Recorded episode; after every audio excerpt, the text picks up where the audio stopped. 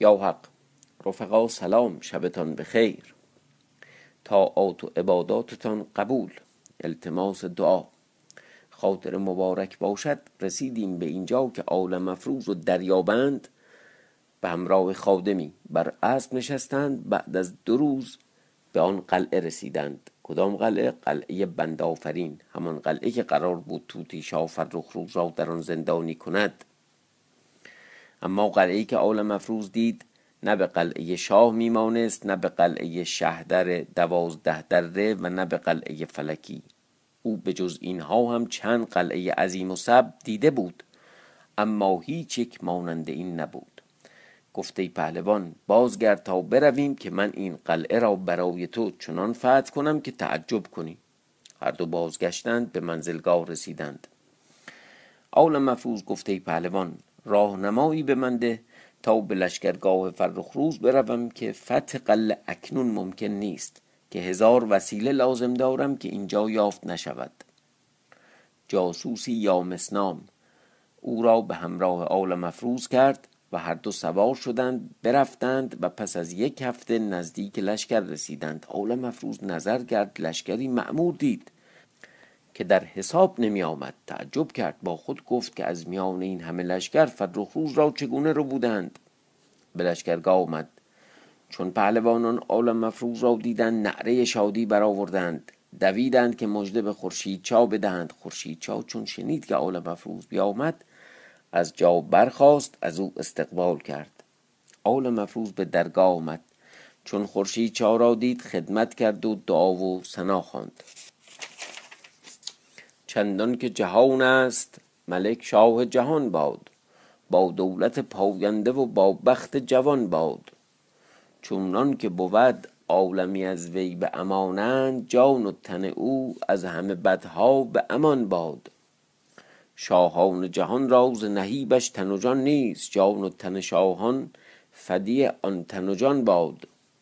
او را همه آن باد که او خواهد دایم وان جمله که بدخواهان خواهند جز باد. چون دعا را به پایان رساند خواست تا بیاید و دست خورشید چا ببوسد. خورشید چا از جا برخاست او را در کنار گرفت. جمله پهلوانان نیز برخواستند پس آل مفروض را در جانب راست خود بر تخت نشاند. چنان که بازوی خورشید چا به بازوی آل مفروض می‌خورد. پهلوانان چون این بدیدند هر کدام دچار حالتی شدند. بر شاه معلوم شد که پهلوانان را چه شد. پس روی به اصحاب دیوان کرد. ای بزرگان بدانید که این مرد برادر من بلکه پدر من است. در قلب من به جای فرخ روز و جمشید است. پادشاهی من شایسته اوست که من پادشاهی از او دارم. حکم او بر من و بر پسرانم روان است. من از او هستم او از من. نام اصلی او سمک بود من عالم افروز نهادم. آنان که نمی‌دانند بدانند آنان که نشنیده اند بشنوند که او در حقیقت جان من است. خب الان گفت اینا پهلوانانی که نمیشناختن اینا که همه میشناختن یعنی خیلی تعجب کردم. دیگه کدوم پهلوانیه که از سمک خبر نداشته باشه؟ و توی این قصه هم تو جنگا همه اونا که از سپاه دشمن اومدن جذب سپاهی شدن به واسطه همین رشادت های سمک بود. عالم مفروض گفته شاه بزرگوار بنده را از شاه خبری نبود یتیم بودم که به دولت دیدار رسیدم خرم شدم. خورشید جا گفته برادر ما را نیز خرمی بود اما بی دیدار فرخ روز خرمی نباشد.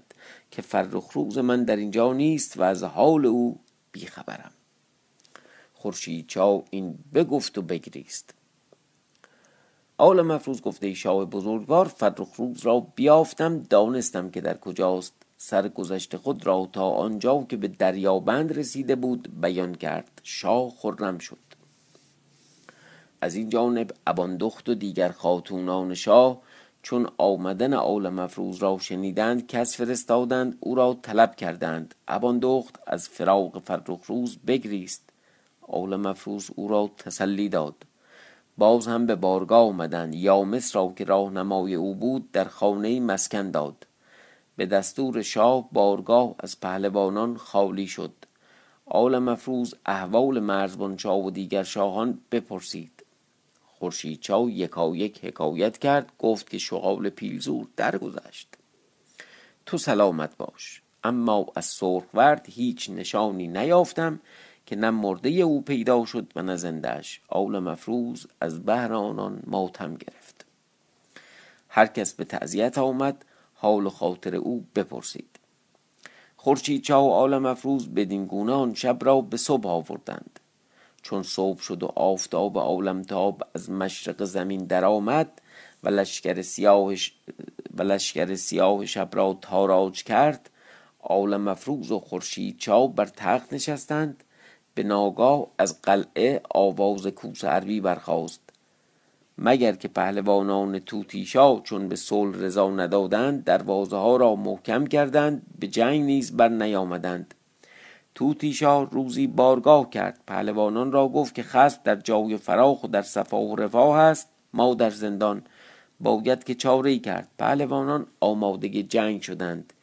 این بود که کوس حربی زده شد به میدان در آمدند خورشید چا خواست که به جنگ برود. پهلوانان گفتند ای شاه چه حاجت که خود را رنجه کنی؟ ما از عهده آنان برمیآییم. جمشید چا نیز تضرع کرد و گفت خیال شاه بزرگوار راحت باشد که من بنده به میدان بروم. پس آنان به میدان رفتند و خورشید چا با بربرود همون که نمی‌تونستیم اسمشو بخونیم بربرود یا بربرود بربرود مطرب و گیلک مطرب به ایش و نوش نشست. اونا رفتن بجنگن و کشته بشن. اینا نشستن شراب خوردند و ساز زدند. به این میگن تقسیم عادلانه کار. از این جانب نقیبان از دو جانب صفها بیاراستند مگر آل مفروز نظاره را به میدان آمده بود. از لشکر خورشیدچا جنگجو به میدان درآمد نعره زد و مرد خواست. توتیشا که این بدید به قاید مسترب شد دست به دندان جوید و گفت که ما از این مرد عاجز شدیم. در این میان سواری روی به میدان کرد جنگجو با یک تیر کار او تمام کرد. دیگری آمد کار او نیز بساخت. بدینسان هفت مرد را نامرد و نامراد کرد. توتیشا نعره زد که ای قوم مگر به نظاره آمده اید؟ مگر پهلوانی نیست که این نابکار را بگیرد, بگیرد و بیاورد یا سر او را بیاورد؟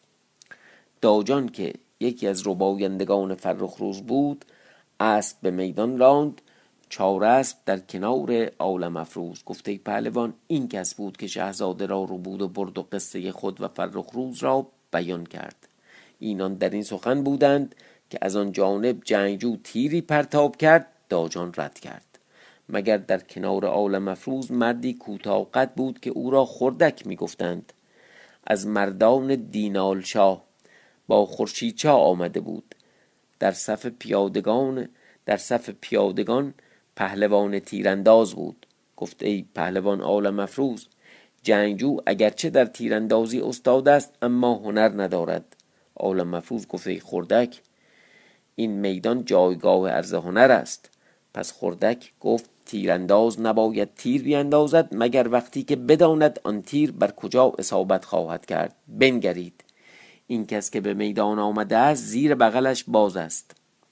تیری از جعبه برون کرد بیانداخت زیر بغل داجان زد. داجان را سر پایین افتاد پاها به بالا شد از اسب بر زمین افتاد و جان بداد. قصاب جنگجو بی اختیار بر تیرانداز آفرین گفت. اما کسی دیگر ندانست که تیر از کجا آمد. قشامون که برادر را چنین دید اسب به میدان راند. از سر تا پا غرق در آهن. چون به میدان آمد جنگجو را ناسزا گفت.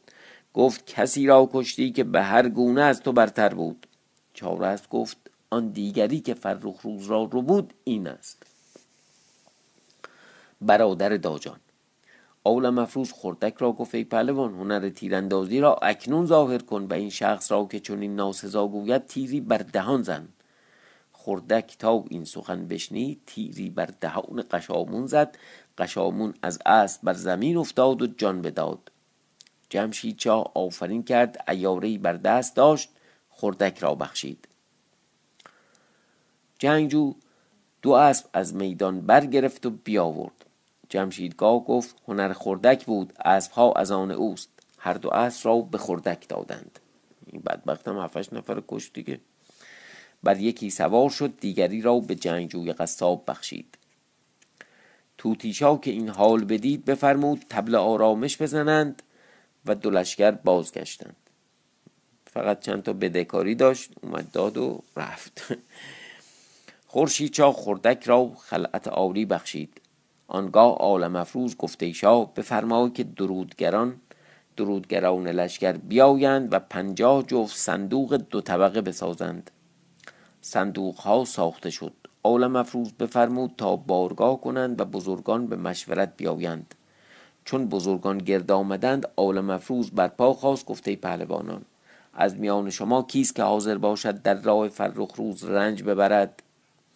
فورا چاره است به پا خواست گفت من جمله جان و مالم در اختیار شهزاده است. ای پهلوان بفرما تا چه باید کرد؟ بعد هرمزگیل و کوتن و شهم شهموار شهموار و شهسوار و جمله پهلوانان به پا خواستند. پس آنان را با یراق و سلاح در یک طبقه صندوق ها نهادند. طبقه بالای آنها را با اسباب و مال و تجاره مالامال کردند. به جور اسب تروا ساختند. اینا رو برد تو صندوق ها قایم کرد. پس آل مفروض دریابند را یک دست خلعت و یک دست سلاح برداشت. خود مانند خاجگان جامعه های فراخ پوشید اصابه سرخ بر سر کشید ریش سفیدی بر صورت بست تا سینه می رسید بفرمود صندوق ها را بر شتران بنهادند و خود با چند خدمتکار سوار شد به راه افتاد نزد دریابند. اونا هم بدبختا تو صندوق. راهنما پیش رفت و گفته پهلوان عالم مفروض آمد. پهلوان پرسید در کجاست؟ گفت همین که اصابه سرخ بر سر دارد دریابند. گفت مگر دیوانه شده این پیرمردی است؟ راهنما گفت اون عالم مفروض است که خود را بدین حیله بدین شکل انداخته است. دریابند برخواست به استقبال رفت. عالم مفروض چون دریابند را بدید پیاده شد او را در کنار گرفت. دریابند گفته ای آزاد مرد این چیز که آورده ای عالم مفروض گفت ای پهلوان هر مشکلی را به نوعی می‌توان گشود. و گفت که به مبارکی چون به لشکرگاه رسیدم خورشید چا را دیدم که آمده است. این بگفت و خلعت و سلاح در آورد و گفت این ارمغان خورشید چا از برای تو فرستاده. راهنما پایگاه عالم مفروض را نزد خورشید چا بیان کرد. اینکه اونجا نشسته بود زانو بازو به بازوی شاه. عالم مفروض دریابند را وداع کرد و گفت پس از سه روز به نظاره قلعه بیا. برا افتاد و برفت تا به قلعه رسید. بفرمود تا بارها تا بارها را فرود آوردند و شتران را به الفزار فرستاد. چادر کوچکی برافراشت. خدمتکاران در همه جانب به گردش در آمدند دید بانان قلعه کوتوال را خبر دادند که کسی آمده زیر قلعه توقف کردند. مگر تکریت کوتوال را حاجبی بود؟ اسم کوتوال این قلعه تکریته تکریت مال صدام هم یادتون باشه مال اهل تکریت بود. حالا این چه ربطی به اون شهر داره نمی‌دونم. مگر تکریت کوتوال را حاجبی بود؟ الماسنام. او را فرستاد و گفت برو ببین چه خبر است. کیست؟ به من خبر آور. پس الماس فرود آمد بر آل مفروز سلام داد گفت ای خواجه از کجا آمده ای؟ به کجا می روی؟ آل مفروز گفت از, از دیار دینال شاه می آویم به سایه قاف می روم و مرا خواجه فضلان مغربی می گویند. بابا خواجه فضلان مغربی.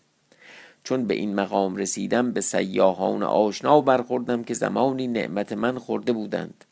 گفتند که ای خواجه قافل مباش که دریا پر از حرامیان است و شهر گیرمند چندگاهی است که لشکرگاه شده است. به هر جانب که بروی هلاک شوی. بهتر است که در این قلعه کوتوال تو را بپذیرد در اینجا قرار بگیر تا روزی آرامش برقرار شود.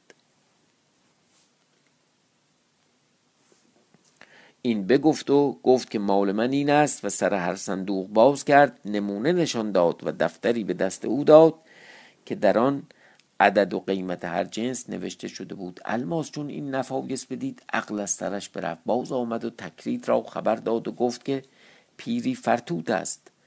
چند روزی دیگر می میرد. نباید که این مال از دست برود. حال که او خود می‌خواهد به قلعه بیاید چرا او را نیاوریم؟ تکرید طمع در مال بست. گفت او را درآورند. پس مردان قلعه برفتند آل مفروض و بارهای او را به قلعه آوردند و در جایی گذاشتند که نزدیک زندان شهزاده بود. چون آل مفروض بگفت که من خاج فضلان بازرگانم و بیامد و دست تکرید ببوسید تکرید به کمال رعایت کرد و خاطر او بپرسید و چند کس را بگفت که رعایت خاجه کنند. آن شب آل مفروض مدتی در حضور تکرید بماند. پس بگفت که امشب معذورم. برخواست به بارخانه خود رفت.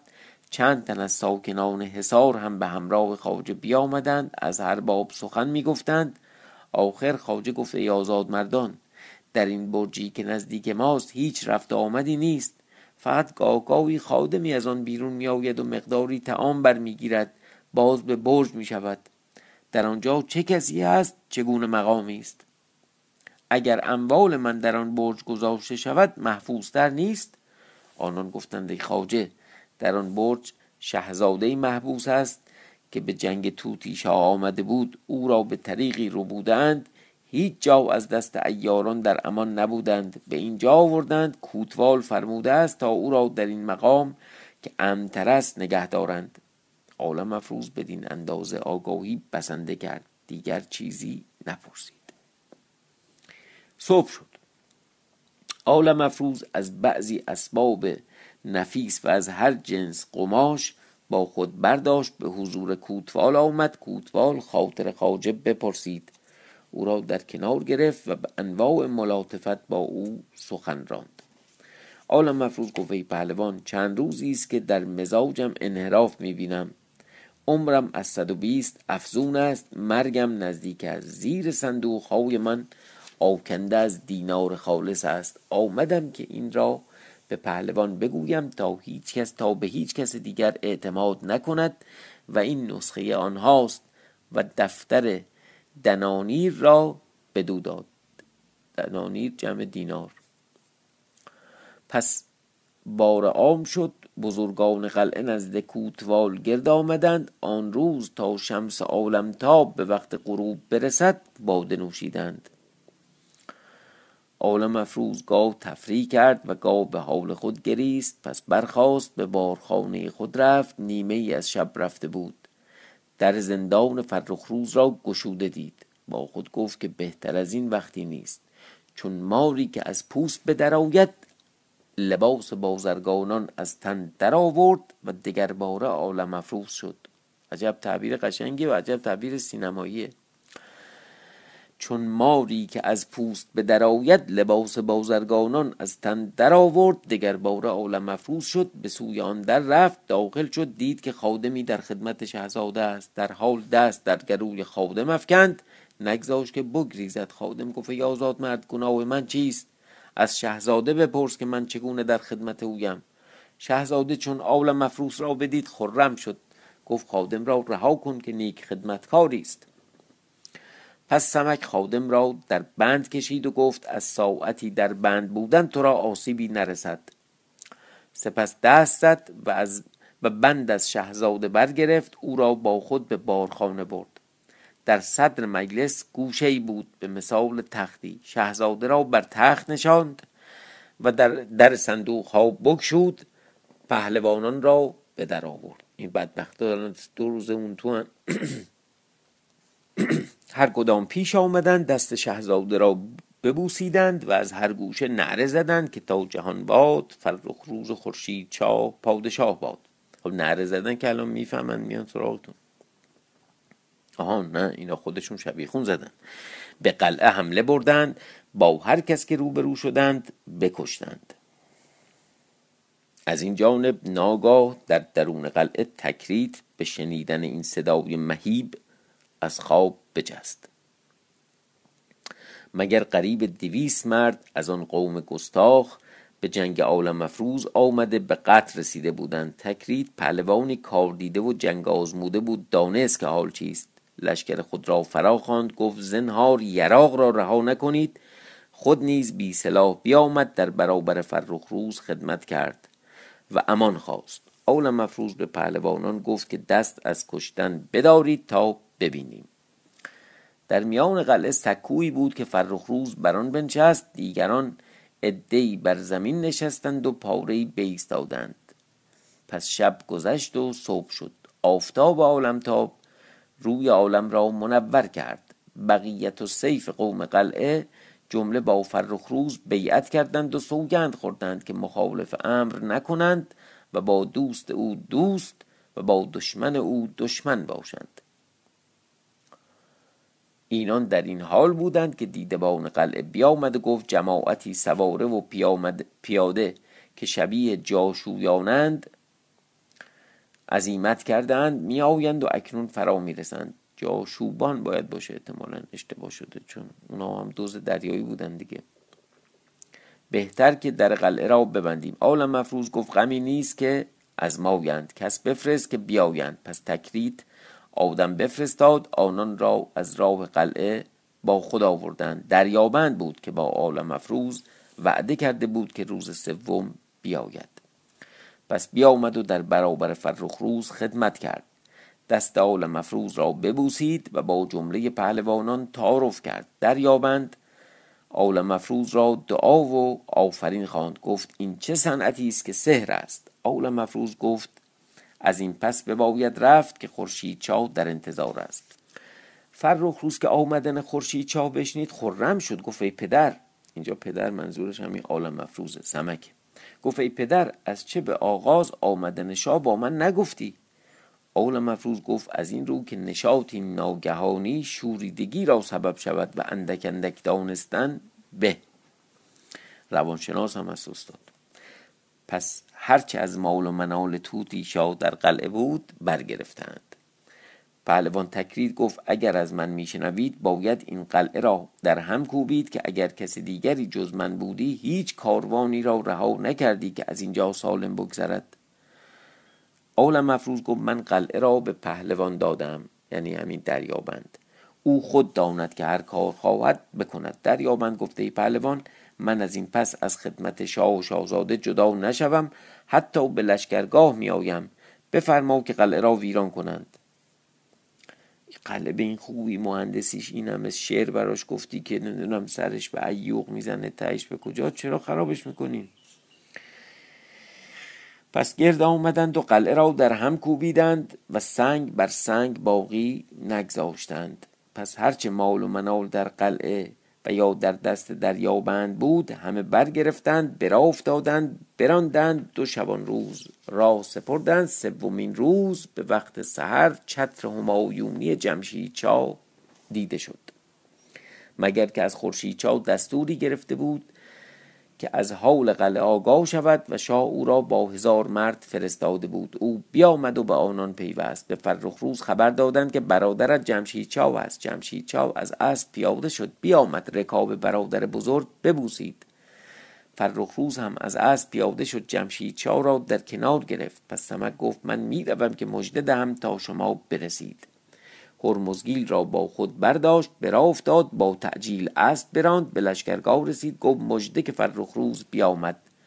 ادنان وزیر درخواست کرد که شهزاده راست به منزلگاه به منزلگاه بنده آید تا زیافت اول از من بنده باشد و تذرع کرد. حالا دیگه شروع شد به مهمونی دادن و پاچه خورشید چاو اجازت فرمود ادنان تا خیمه خود نیم فرسنگ اطلس و دیبا بگسترد و خانه با پرنیان زیبا بیاراست و پنجاه غلام بخواند که طبقهای زر مالامال و جواهر و مشک و انبر و کافور نثار کنند. از این جانب سمک نزد اباندخت بیامد مژده آورد. اباندخت و ماه در ماه و جهان افروز و قمر ملک حاضر شدند. پنجاه خادم و کنیزک طبقهای جواهر و دنانیر و سیم و زر در دست گرفتند بر سر راه ایستادند.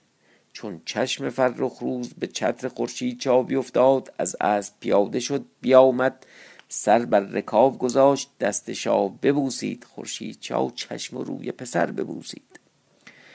سپس فرخ روز و جمشید متوجه خیل خواتین شدند.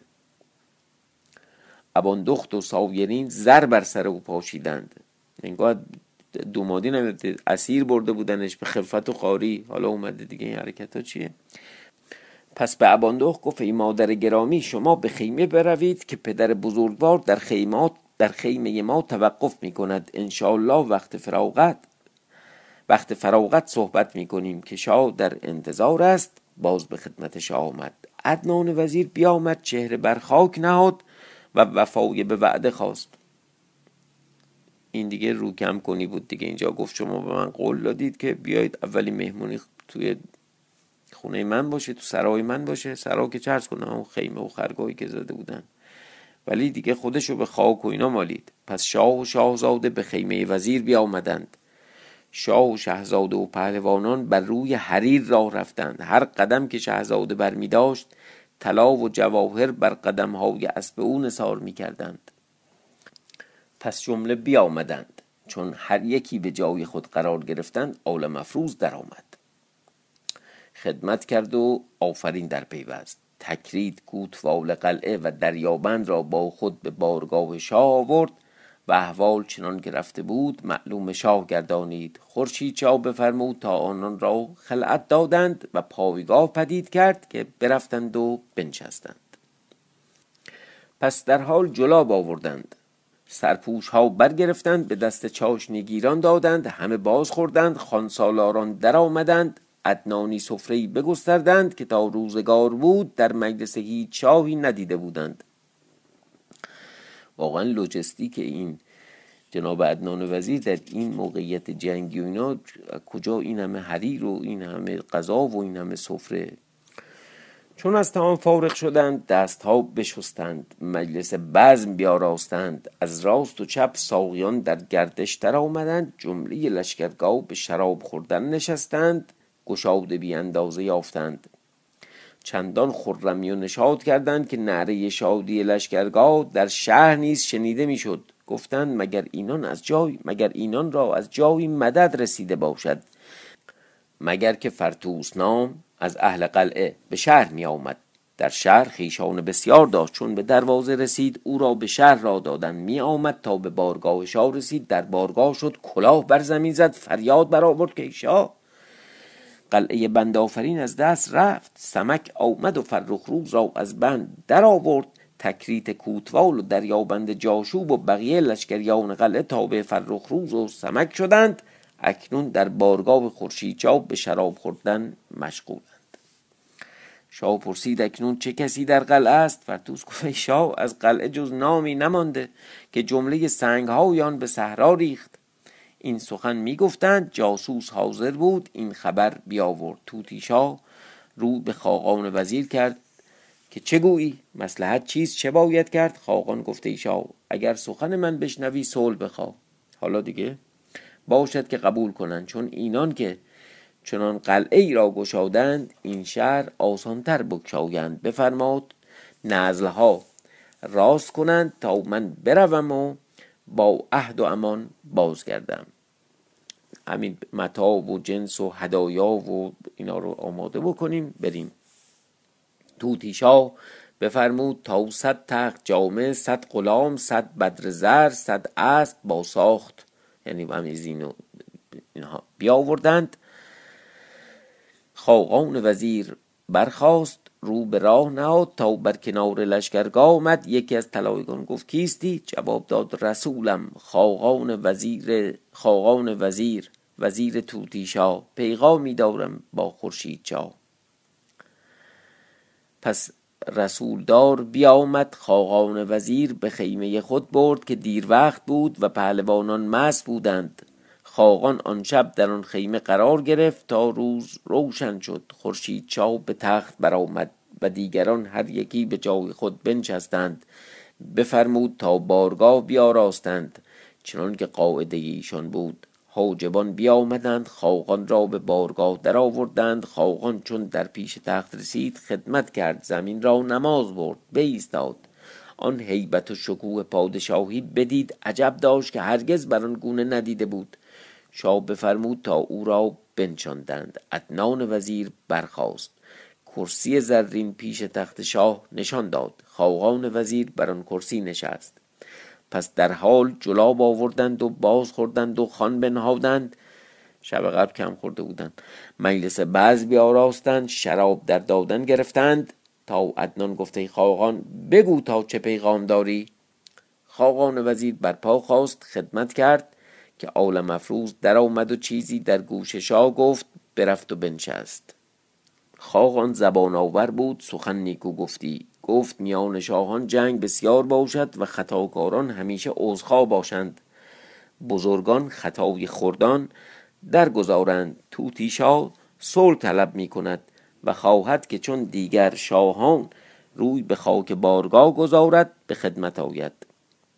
پیشتر از آن که خورشید شاه و عدنان وزیر سخنی بگویند عالم مفروض گفت خاقان سخن تو پسندیده است.